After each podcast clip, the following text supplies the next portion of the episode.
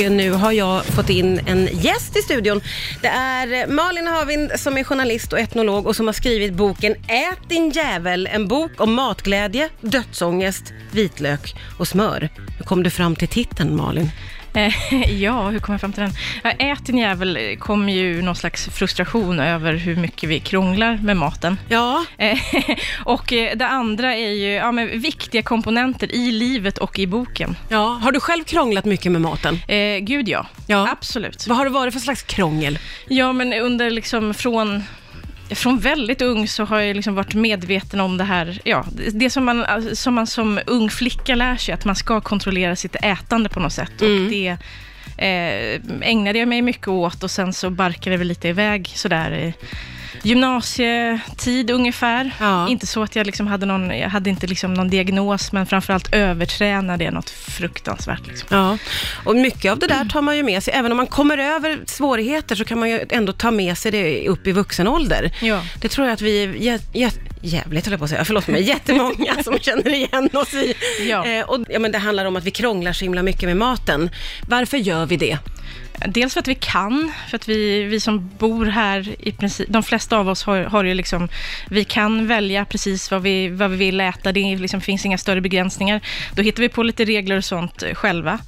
Eh, plus att det finns, skulle jag påstå, en kollektiv ätstörning. Alltså det är så himla, det är så hi- himla eh, inlämnat i, i vår kultur att prata om, att det går ju inte att fika någonstans utan att någon liksom säger, och, och nu tog jag en bulle, då måste jag göra det här och det här, eller jag ska inte, eller oj, nu syndar jag och så vidare. Det här är ju liksom, finns ju verkligen med oss i språket, hur vi pratar om mat och så vidare. Ja, man har det ju ständigt med sig. Mm, Jag kan ju tänka på vad man skulle, alltså, vad tar man med sig för matlåda till jobbet? Alltså allting kretsar, alltså man tänker mycket kring det här.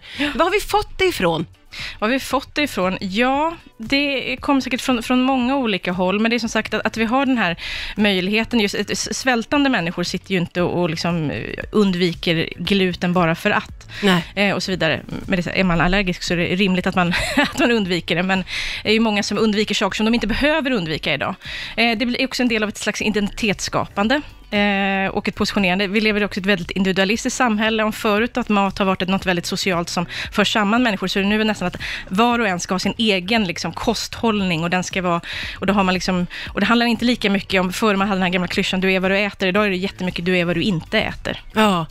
ja, men precis. Det där är ju oerhört intressant, tycker jag, det här med att man liksom positionerar sig eh, och att man ju då vill vara hälsosam och medveten. Det är ju aldrig någonsin någon som positionerar sig med en semla i matlådan och är så här, jag gör som jag vill. Nej, men det händer ju inte. Nej, men det är därför vi behöver kanske en sån här som Edvard Blom eller någonting. Så han, han är ju väldigt på tvärs mot, mot Ja. i princip allting. Ja, annat, liksom. ja. Men det är ju väldigt få, ja precis. Det finns ju väldigt många fler sådana hälsofigurer än vad det finns den här typen av hedonist... eh, Ja, och man vill följa hälsofigurerna, men man blir också provocerad och det kan sluta med att man sitter i soffan med en chipspåse och handen i, i- för att det blir för jobbigt att ta in ju.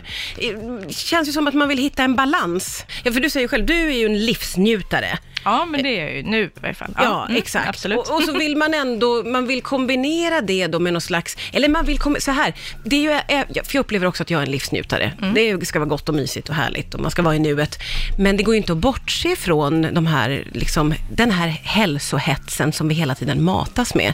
Nej, visst. Eh, Och det blir också väldigt mycket antingen eller. Lätt att hamna som människa i antingen eller liksom tänk. Men Ja. det blir ju inte jättehärligt att liksom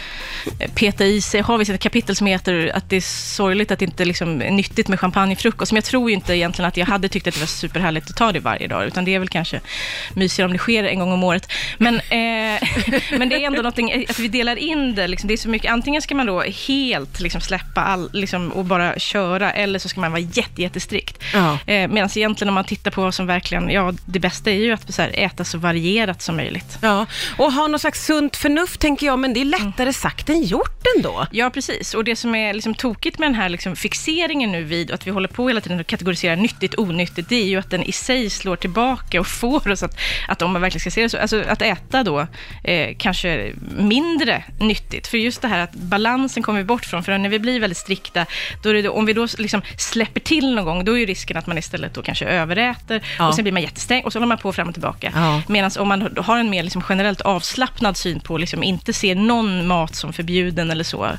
bortsett då från allergi eller Ja, ja, ja. liksom etiska eller religiösa. Så eh, då är man ju mer, liksom, då är man ju mer soft. Och det där finns det ju studier på, liksom, att måltidskulturer som Frankrike, där man inte håller på med såna här mycket regelverk, utan man ser maten som en social kulturbärare.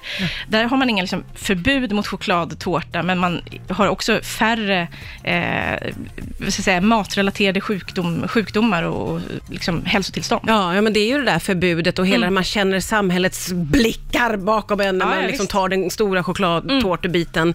Eh, Det hänger ju med ändå. Men eh, s- snabbt tips på hur man ska förhålla sig, tycker du? Liksom, hur ska man tänka för att vara lagom? Jag tänker man ska tillbaka till så här, vad är, vad, liksom, vad är trevligt och vad är gott? Åh, Det är- Jag gillar dig!